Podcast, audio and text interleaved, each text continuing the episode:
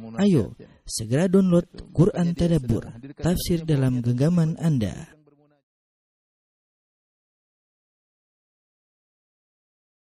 Bismillahirrahmanirrahim. Assalamualaikum warahmatullahi wabarakatuh. Alhamdulillahi ala ihsanih wa syukru lahu ala taufiqihi wa amtinanih wa asyhadu an la ilaha illallah wahdahu la syarika lahu ta'ziman li sya'nih wa asyhadu anna Muhammadan abduhu wa rasuluhu da'ila ridwanih. Allahumma salli alaihi wa ala alihi wa ashabihi wa ikhwanih. Para ikhwan dan akhwat yang dirahmati oleh Allah Subhanahu wa taala, Bapak-bapak dan Ibu yang dimuliakan oleh Allah Subhanahu wa taala, Insyaallah pada kesempatan yang berbahagia ini biiznillah dengan izin Allah Subhanahu wa taala kita akan bahas dua surat. Surat Al-Kafirun. Kemudian yang kedua akan kita bahas adalah surat An-Nasr, surat An-Nasr ya. Adapun yang pertama surat Al-Kafirun ya. Al-Kafirun yaitu dari firman Allah Qul ya ayyuhal kafirun yaitu orang-orang kafir.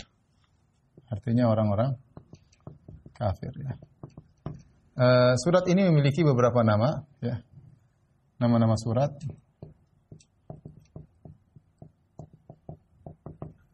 Yang pertama adalah Al-Kafirun, sebagaimana yang kita tahu, Al-Kafirun. Yang kemudian ada yang mengatakan surat Qul ya ayyuhal kafir. Qul ya ayyuhal kafirun. Ada juga yang mengatakan surat Al-Ikhlas. Kenapa surat Al-Ikhlas? Karena ini adalah berkaitan dengan mengikhlaskan ibadah hanya untuk Allah ya yaitu mengikhlaskan ibadah hanya untuk Allah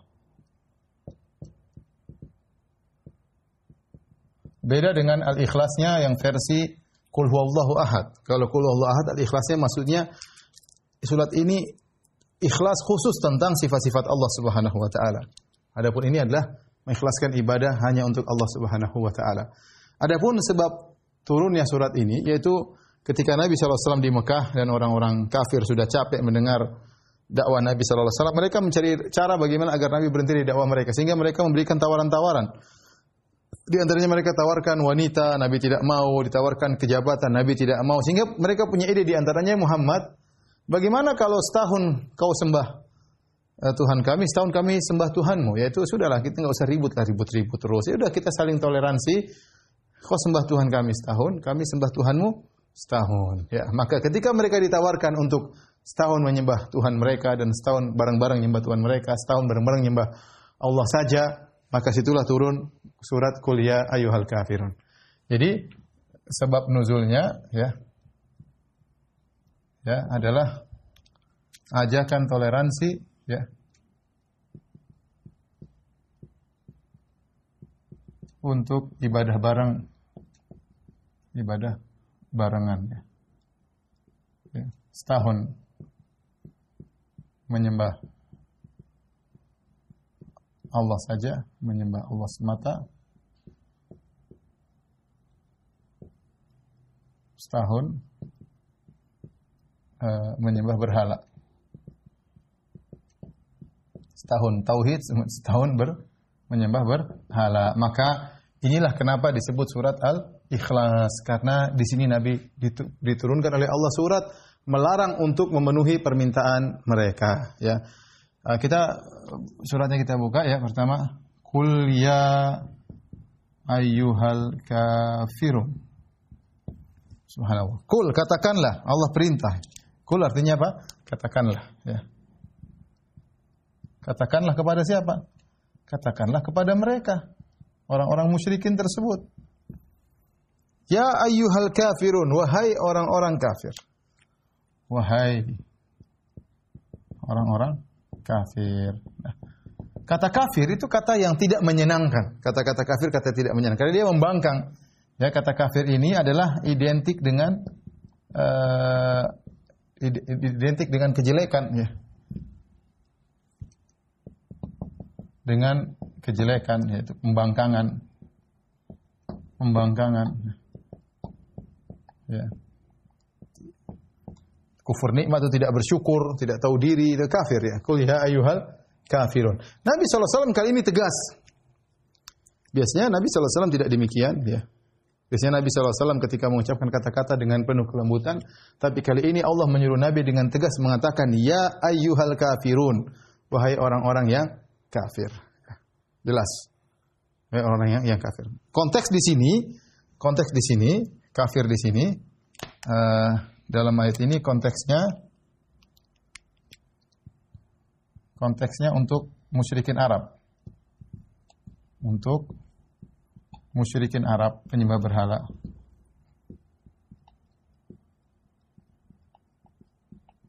Penyembah berhala. Taib. Kalau kita bicara tentang status kafir ya, artinya tidak setiap kita orang ketemu orang kita bilang ya ayuhal kafir, wahai kafir, wahai kafir enggak.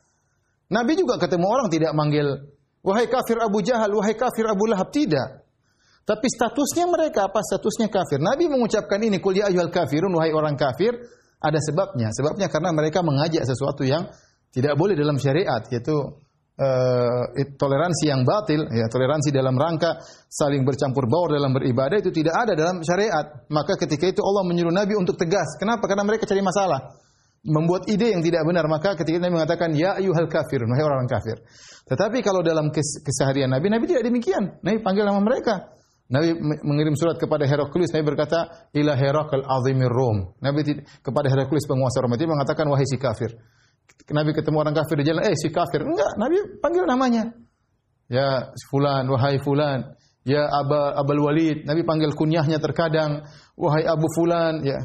Ya. Nabi tidak mengatakan, "Wahai si kafir, si kafir." Tetapi kalau kita bicara status, kalau kita bicara status, jadi dibedakan ya, dibedakan. Mohon diperhatikan, dibedakan antara status dengan panggilan. Panggilan khitab yaitu dalam pembicaraan, dalam uh, komunikasi. Dalam komunikasi. Adapun status status maka semua non muslim kafir semuanya apa pun agamanya termasuk ahlul kitab. Allah Subhanahu wa taala berfirman, ya. Uh, innal ladzina kafaru. Dalam surat Al-Bayyinah, min innal ladzina kafaru min ahlil kitabi. Sungguhnya orang-orang kafir min ahlil kitabi wal musyrikina fi nari jahannam binari jahannam khalidina fiha. Kata Allah sungguhnya orang kafir dari kalangan ahlul kitab dan orang musyrikin dalam neraka jahanam. Statusnya kafir. Allah berfirman, "Laqad kafara alladziina laqad kafara alladziina qalu inna Allaha salisu salasa." Salisu salasa. Sungguh telah kafir orang-orang yang mengatakan Allah satu dari yang tiga ya. Jadi Yahudi, Nasrani kalau dalam status Buddha penyembah berhala, Bunda, kemudian Hindu, ya, Konghucu semua non muslim semuanya orang kafir. Statusnya kafir. Kita bicara status, nggak boleh kita bilang statusnya bukan kafir. Iya, ada orang mengatakan Allah membedakan ahlul kitab, ya ahlul kitabi. Ya benar, kadang Allah panggil ya ahlul kitabi dalam Al-Qur'an beberapa, tapi kalau bicara status kafir. Innalladzina kafaru min kitab. Allah bicara status, tapi ketika Allah panggil ya ahlal kitabi, la taghlu fi dinikum wahai ahlul kitab, janganlah kalian berlebihan dalam agama kalian. Ya. Tapi kalau Allah bicara status, laqad kafara alladziina, sungguh telah kafir yang mengatakan Allah satu yang tiga. Nah, panggilan komunikasi maka tentu dengan melihat adab-adab uh, dan maslahat. Melihat adab dan maslahat dan maslahat. Jika diperlukan karena ada maslahat maka boleh. Sebagaimana dalam ayat ini. Dalam ayat ini.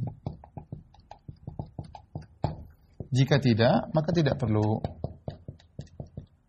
maka tidak maka tidak tidak perlu. Sebagaimana Nabi sallallahu alaihi wasallam tidak selalu memanggil orang-orang non muslim dengan ya kafir ya kafir ya kafir enggak. Enggak. Nabi panggil Heraklius dengan namanya kepada pembesar Romawi Heraklius. Nabi panggil orang kafir ya Abul Walid ya.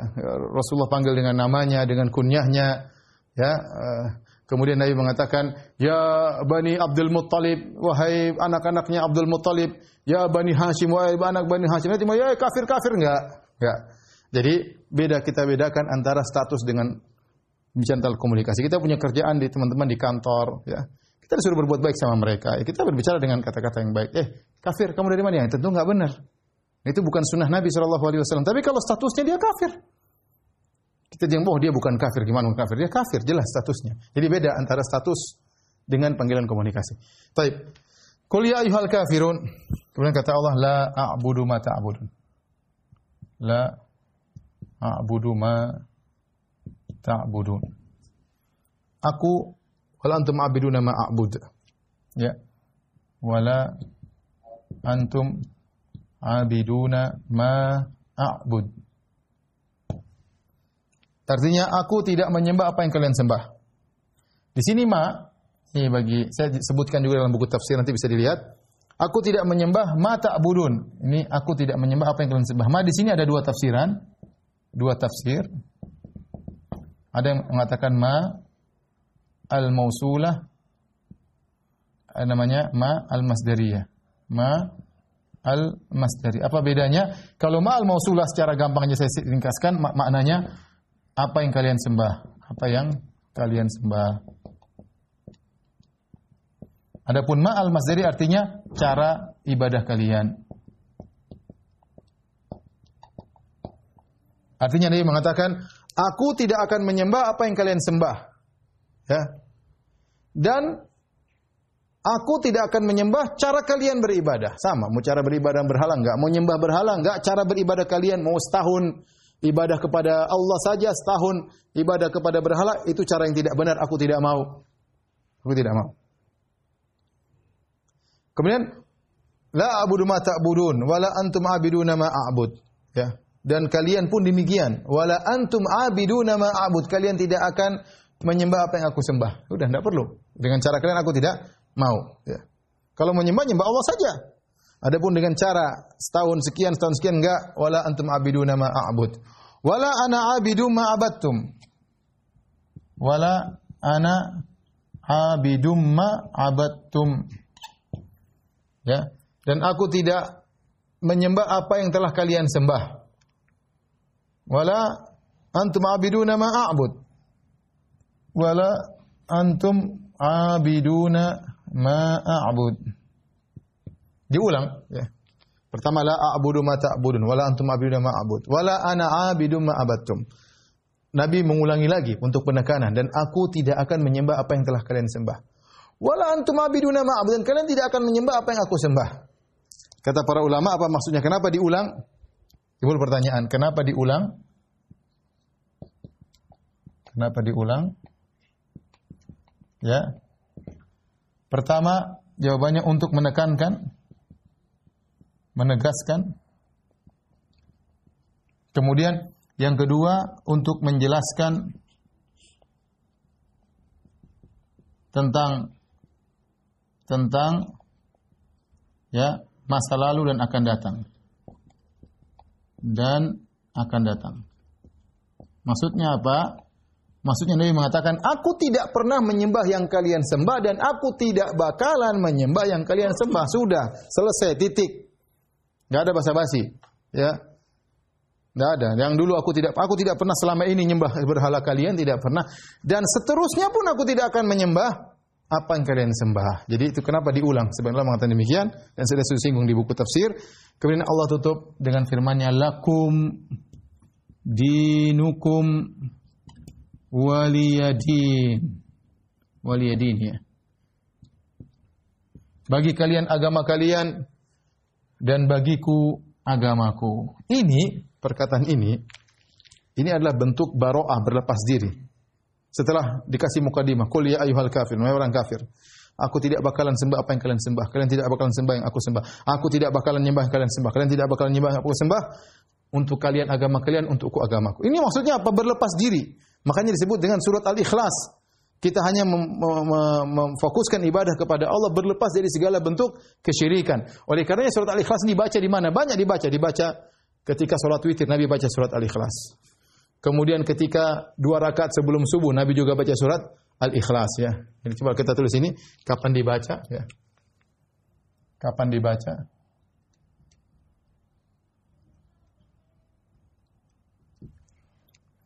Pertama ya, ketika Salat witir dalam salat witir. Kemudian yang kedua, dua qobliyah subuh. Qobliyah subuh dibaca juga. Kemudian dua rakaat setelah tawaf. Dalam sebagian riwayat juga eh, dibaca sebelum tidur. Sebelum apa? Tidur.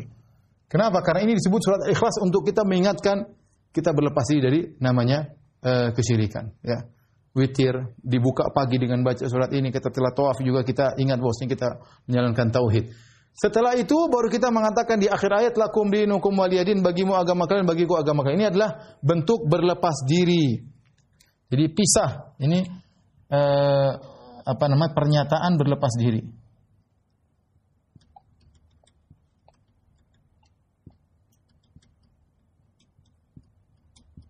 Kenapa perlu saya tekankan hal ini? Karena orang-orang liberal, sebagaimana saya tulis dalam disertasi saya, uh, mereka mengatakan ayat ini menunjukkan Islam membenarkan semua agama. Subhanallah, lihat. Tafsir mana pun nggak ada yang ngomong begitu. Lakum dinu kemudian bukan berarti kalian benar, aku benar. Enggak, enggak ada yang mengatakan tafsir mana pun tidak ada yang mengatakan itu kebohongan, kebohongan ilmiah yang dilakukan oleh para orang-orang liberal meskipun mereka bergelar doktor. Ini sudah saya bantah dalam uh, apa namanya desertasi saya. Tidak benar. Ini adalah kalimat ancaman untuk kalian agama kalian. Lana a'maluna walakum a'malukum. Bagi kalian agama, amal kalian, bagi kami amal kami. Ya sama seperti itu. Sudah masing-masing nanti bertanggung jawab ya. Jadi bukan bukan berarti kita dengan ayat ini lakum dinukum kemudian berarti bebas, terserah semuanya semuanya agama benar. Gimana kalau ini adalah surat toleransi bagaimana di awal dibuka dengan kuliah ya ayyuhal kafirun wahai orang-orang kafir ya. Ya. Jadi yang benar ini surat baroah, berlepas diri daripada kesyirikan. Ya. Dan saya ingatkan selalu bahwasanya kita toleransi di tanah air kita, toleransi yang benar. Toleransi yang benar adalah masing-masing mempertahankan statusnya, identitasnya dipertahankan dan membenarkan yang lain silakan, yang lain melakukan aktivitas ibadahnya. Ya, tidak kemudian uh, menghalangi, tidak. Tetapi itu namanya toleransi, identitas masih terjaga ya. Saya biarkan kau pergi ke gereja, saya ke masjid itu toleransi. Tapi kalau saya sama-sama ke gereja kemudian beribadah bukan toleransi lagi, identitas hilang. Itu namanya bercampur bau dan inilah toleransi yang salah. Toleransi yang di yang diminta oleh orang-orang musyrikin Arab ditantang oleh Nabi dengan surat untuk berlepas diri namanya surat Al-Ikhlas, surat Qul ya ayyuhal kafirun. Maka ditutup dengan ayat lakum dinukum waliyadin. Bagi kalian agama kalian, bagiku agamaku tidak ada namanya bercampur baur, masing-masing masing-masing menjalankan ibadahnya. Ya, adapun maksudnya ini adalah semua agama benar, maka ini adalah tafsiran yang dipaksa-paksakan yang dilakukan oleh sebagian orang-orang liberal. Wallahu taala alam bisawab. Tapi kita lanjutkan surat kedua. Jadi eh, agama Islam adalah agama yang satu-satunya agama yang benar dan Nabi SAW telah menegaskan hal tersebut. Ya, eh, tidak ada agama yang lain yang benar selain Islam karena dia satu-satunya agama yang bertauhid. Allah Subhanahu wa taala berfirman, "Inna dina indallahil Islam." Bahwasanya agama hanya Islam yang diterima oleh Allah. Allah berfirman, "Wa may yabtaghi ghairal islami dinan fala yuqbal min." Barang saya mencari agama selain Islam maka tidak akan diterima oleh Allah Subhanahu wa taala. Wa huwa fil akhirati minal khasirin dan dia di akhirat termasuk orang-orang yang merugi masuk neraka jahanam. Nabi SAW bersabda, lihat di situ ikhwan-ikhwan bisa lihat saya nukilkan halaman 678 ya. Eh, halaman 678 Nabi saya katakan di sini ya Uh, oleh karena itu orang-orang yang hendak menyamakan Islam dengan Nasrani atau Yahudi, orang itu telah tersesat dengan kesatuan yang nyata. Seandainya semua agama benar, maka tidak ada artinya Nabi SAW diutus untuk berdakwah. Kalau gitu Nabi kurang kerjaan. Kalau semua agama benar, Nabi kurang kerjaan. Nabi bersabda, "Walladzi nafsu Muhammadin biyadihi." Demi yang jiwa Muhammad berada di tangannya.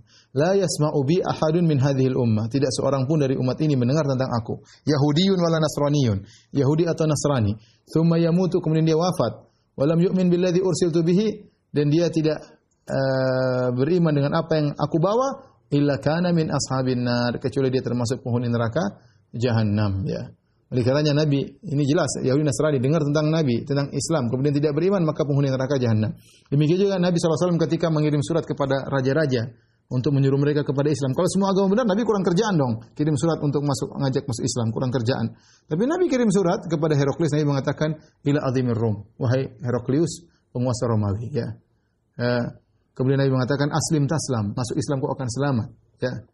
Kemudian Nabi mengatakan membacakan firman Allah, Ya ahlal kitab ta'alu ila kalimatin sawa'in bainana wa bainakum alla na'budu illa Allah wa la nusyrika bi syai' wa la yattakhidha ba'duna ba'dhan arbaba min dunillah. Wahai ahlul kitab, kemarilah kita kepada satu perkataan yang sama. Perkataan yang sama itu tidak boleh menyembah kecuali hanya kepada Allah dan jangan menjadikan manusia sebagai sembahan-sembahan selain Allah. Nabi Isa atau rahib-rahib jadi sembahan Allah. Ya, kemudian di akhir surat Nabi mengatakan, Fa in tawallait fa inna ma'alaika ithmul arisiyin. Wahai Heraklius, ingat-ingat, perhatikan. Kalau kau tidak memenuhi panggilanku untuk masuk Islam, kau berpaling, maka kau akan menanggung dosa rakyatmu. Jelas bahwasanya Islam adalah agama tauhid, satu-satunya agama yang benar, maka tidak benar pernyataan orang-orang liberal yang mengatakan semua agama adalah benar, semua agama mengantarkan surga, jangan kaplingin surga sendiri. Di surga itu banyak areal bisa untuk surga Yahudi, surga Nasrani, surga ateis sekali juga, semua eh, semua masing-masing ada kaplingannya. Baik, kita lanjutkan uh, surat uh, yang kedua ya. Itu surat An-Nasr. Allah Subhanahu wa taala berfirman, "Idza jaa nasrullahi wal fath." Apabila telah datang pertolongan Allah dan kemenangan. Wa ra'aitan nasa yadkhuluna fi dinillahi afwaja. Dan kau melihat manusia masuk dalam agama Allah berbondong-bondong. Fasabbih bihamdi rabbika wastaghfirhu dan bertasbihlah kepada Rabbmu dan mohon ampunlah kepadanya. Innahu kana tawwaba. Sungguhnya Allah itu Maha penerima taubat ya. Uh, surat ini menjelaskan tentang kemenangan Nabi ketika uh, Fatu Makkah. Kemenangan Nabi ketika Fatu Makkah. Kita Fatu Makkah terjadi pada tahun 8 Hijriyah ya. Uh, Fatu Makkah uh, asal muasal terjadi Fatu Makkah itu kenapa? Karena Nabi mengadakan suatu perjanjian namanya perjanjian Hudaybiyah. Perjanjian Hudaybiyah terjadi pada tahun 6 uh, eh, Hijriyah. Yaitu perjanjian gencatan senjata antara kaum muslimin dengan orang musyrik. Tapi orang musyrik melakukan pengkhianatan, ya, dengan berkhianat kepada uh, koloninya kaum muslimin, kemudian ada yang dibunuh, akhirnya Nabi membatalkan perjanjian, maka Nabi SAW berangkat dari uh, Madinah menuju Mekah dengan pasukan sekitar 10.000 orang untuk menaklukkan kota kota Makkah. Nah, peristiwa penaklukan kota Makkah tersebut disebut dengan Fatu Makkah. Ya. Dan itu terjadi pada tahun uh, 8 uh, Hijriyah. Namun disebutkan bahwasanya surat ini idza jaa nasrullahi wal fath ini turun pada tahun 10 Hijriyah. Tahun 10 Hijriyah ketika Nabi melakukan haji wada. Jadi dua tahun berikutnya baru Nabi turun surat ini menjelaskan tentang nikmat kemenangan yang Allah berikan kepada Nabi ketika uh, Fatu Makkah ya ketika Fatu Makkah. Surat ini disebut juga dengan surat An-Nasr, namanya surat An-Nasr dan juga disebut dengan surat At-Taudi'. Apa surat Taudi'? At-Taudi' artinya surat perpisahan. Kenapa surat perpisahan? Karena surat ini menjelaskan bahwasanya tugas Nabi sudah selesai. Kenapa sudah selesai? Orang-orang sudah masuk Islam berbondong-bondong. Nah, kalau orang-orang sudah masuk Islam berbondong-bondong, tugas Nabi sudah selesai, saatnya Allah memanggil Nabi Shallallahu alaihi wasallam. Di sinilah dipahami dengan cerdas oleh Ibnu Abbas radhiyallahu taala. Saya bacakan riwayat yang panjang silakan Bapak buka halaman 682. Kata Ibnu Ab, kata Ibnu Abbas, "Kana Umar yudkhiluni ma'a asyakhin asyakhi Badar." Umar terkadang kalau ada pertemuan dia ngajak aku masuk bersama pertemuan bersama sahabat-sahabat senior yang ikut dalam perang Badar, orang-orang pilihan yang diajak berunding oleh Umar bin Khattab. Faqala ba'dhum, maka ketika Ibnu Abbas yang masih junior, masih muda diajak ikut rapat untuk berdiskusi, maka sebagian mereka protes. Sebagian mereka berkata, "Lima tudkhilu hadzal fata ma'ana walana abna'un misluhu?" Kenapa kau ngajak pemuda ini ikut bicara bincang-bincang dengan kita? Kita juga punya anak-anak yang lain. Kenapa cuma Ibnu Abbas, Ibnu remaja? Kenapa? Kalau dia boleh masuk ikut rapat, yang remaja-remaja juga bisa kita ajak. Maka uh, maka beliau berkata, Umar bin Khattab berkata, Innahu mimman qad alimtum. Ya, kalian sudah tahu Ibnu Abbas memiliki ilmu ya, makanya Nabi mendoakan dia Allahumma faqihu fid din wa ta'wil. Ya Allah, ajarkanlah dia uh, fakihkan dia tentang agama dan ajarkanlah dia ta'wil. Jadi Umar sering mengajak Ibnu Abbas karena kecerdasannya, dia ahli tafsirnya, para sahabat, ya, ilmunya sangat luas. Maka diajak diskusi dengan sahabat-sahabat sendiri. Dalil bahwasanya kalau ada orang mungkin masih remaja atau masih muda tapi memiliki ilmu yang tinggi, maka dia dihormati bahkan diajak berdiskusi dengan sahabat-sahabat senior. Fada'ahum dzata yaumin wa da'ani ma'ahum. Suatu hari Umar panggil uh, para sahabat-sahabat senior, kemudian Ibnu Abbas juga diajak ngumpul di situ. Ya. Wa ma ru'ituhu da'ani yaumidzin illa yuriyahum minni. Aku lihat aku tidak pernah dipanggil kecuali saya rasa kali ini aku dipanggil Umar ingin menunjukkan sesuatu tentangku kepada mereka. Yani Umar ingin menunjukkan sesuatu tentang Ibnu Abbas kepada mereka. Tapi ikhwan uh, azan kita tunggu sebentar ya. Azan kita lanjutkan lagi. Taib, uh, kita lanjutkan para ikhwan dan akhwat yang dirahmati Allah Subhanahu wa taala. Jadi suatu hari Umar bin Khattab radhiyallahu anhu memanggil mereka para senior-senior sahabat. Kemudian Umar juga memanggil Ibnu Abbas, dia junior. Tapi kata Ibnu Abbas kali ini kayaknya Umar ingin menunjukkan sesuatu dariku kepada mereka. Ingin ada apa gerangan? Maka Umar berkata kepada para sahabat-sahabat senior, "Mata kuluna fi idza ja'a nasrullahi wal fath." Bagaimana pendapat kalian tentang surat An-Nasr? Idza ja'a nasrullahi wal fath, jika datang kemenangan Allah dan uh, apa namanya? pertolongan dan kemenangan. Wa ra'aitan nasa yadkhuluna fi dinillahi afwaja dan kau lihat orang-orang berbondong-bondong masuk dalam agama Allah. Hatta khatama surah sampai Umar selesai membaca Al-Qur'an, selesai satu surat tersebut. Maka sebagian mereka mulai kasih komentar. Maksud dari surat ini, umirna an nahbadallah wa nastaghfirahu idza nusirna. Tafsiran benar ya. Kami maksud dari surat ini kita diperintahkan untuk memuji Allah dan untuk istighfar kalau kita menang dan kita ditolong oleh Allah. Waqala ba'dhum, sebagian lagi berkata la nadri, kami tidak saya tidak tahu. Atau sebagian tidak mengucapkan sesuatu. Maka Umar berkata kepada Ibnu Abbas, Umar ingin menunjukkan Ibnu Abbas bagaimana cerdasnya Ibnu Abbas tentang masalah tafsir kepada sahabat-sahabat senior. Ya Ibnu Abbas, akadha akadzaka taqul? Apakah engkau pendapat engkau seperti mereka? Qultu la, kata Ibnu Abbas tidak. Fama taqul? Apa yang kau katakan tentang surat ini? Kata Ibnu Abbas, huwa ajalu Rasulillah sallallahu alaihi wasallam a'lamahu Allahu lahu. Ini adalah surat untuk mengingatkan Nabi tentang ajal. Rasulullah SAW Allah beri kabar kepada Nabi. Ya. Fadzaka alamatu ajalika. Ini adalah tanda ajalmu wahai Muhammad. Fasabbih bihamdi rabbika wastaghfirhu. Maka bertasbihlah kepada Rabbmu dan istighfarlah innahu kana tawwaba. Sungguhnya Allah Maha penerima taubat. Kata Umar, "Ma a'lamu minha illa ma ta'lam." Yang aku tahu juga seperti yang engkau ketahui. Inilah kenapa disebut dengan surat At-Taudi. Surat Taudi maksudnya surat perpisahan. Jadi uh, surat An-Nasr namanya ada dua, di antaranya surat An-Nasr itu pertolongan Allah.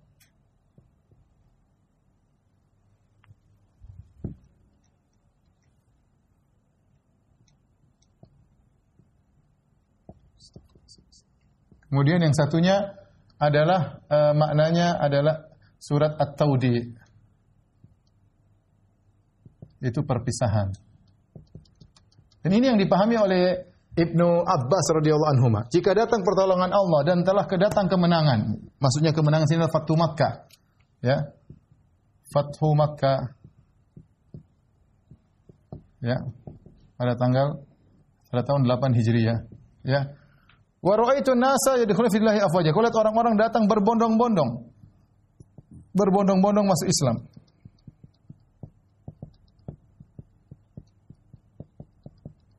Maka bertasbihlah fasabbih bihamdi rabbika wastaghfirhu innahu kana tawwaba. Ya, innahu kana tawwaba. Perhatikan di sini Ibnu Abbas menunjukkan kenapa dia dia memahami ini surat perpisahan. Surat ini menunjukkan ajal Rasulullah sallallahu alaihi wasallam. Jadi surat ini menunjukkan ajal Nabi sallallahu alaihi wasallam. Surat ini menunjukkan ajal Nabi. Ajal Nabi sallallahu alaihi wasallam. Kenapa? Karena tugas Nabi sudah selesai sudah selesai. Saatnya beliau dipanggil. Saatnya beliau dipanggil oleh Allah. Dipanggil Allah, ya. Perhatikan sini, makanya uh, ini kecerdasnya Ibnu Abbas tatkala dia menafsirkan ayat dia bisa mengambil istimbat-istimbat ya hukum-hukum yang tidak kelihatan langsung karena cerdasnya Ibnu Abbas karena Nabi pernah mendoakan dia wa alimhu ta'wil ya Allah ajarkanlah dia uh, Al-Qur'an, tafsir. Perhatikan sini, idza ja'a nasrullahi al-fath, jika datang pertolongan Allah dan Fatu Makkah. Engkau melihat manusia masuk dalam agama Allah berbondong-bondong. Kenapa orang masuk berbondong-bondong? Kenapa berbondong-bondong? Jawabannya karena apa? Karena di Jazirah Arab banyak sekali kabilah-kabilah, ya.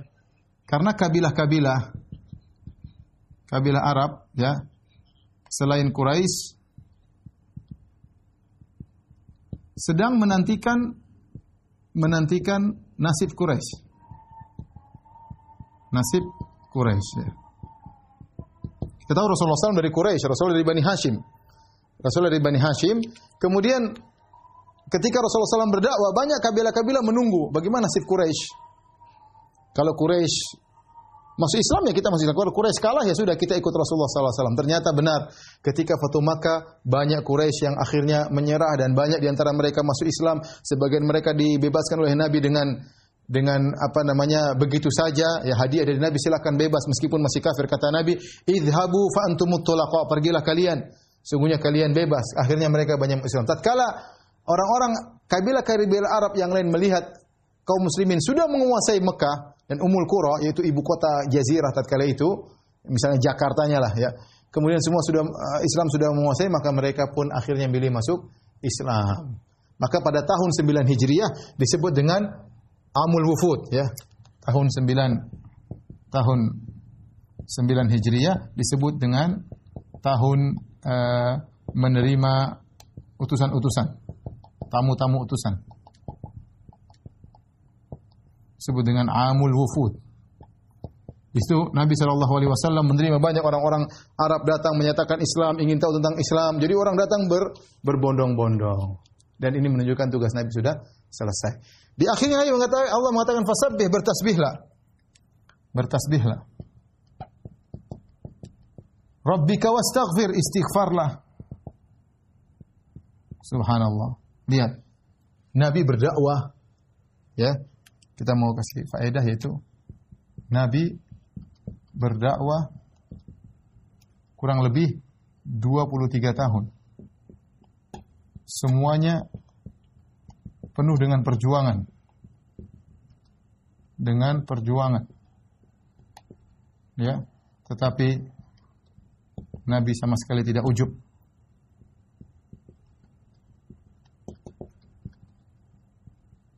Ya, bahkan beristighfar kepada Allah.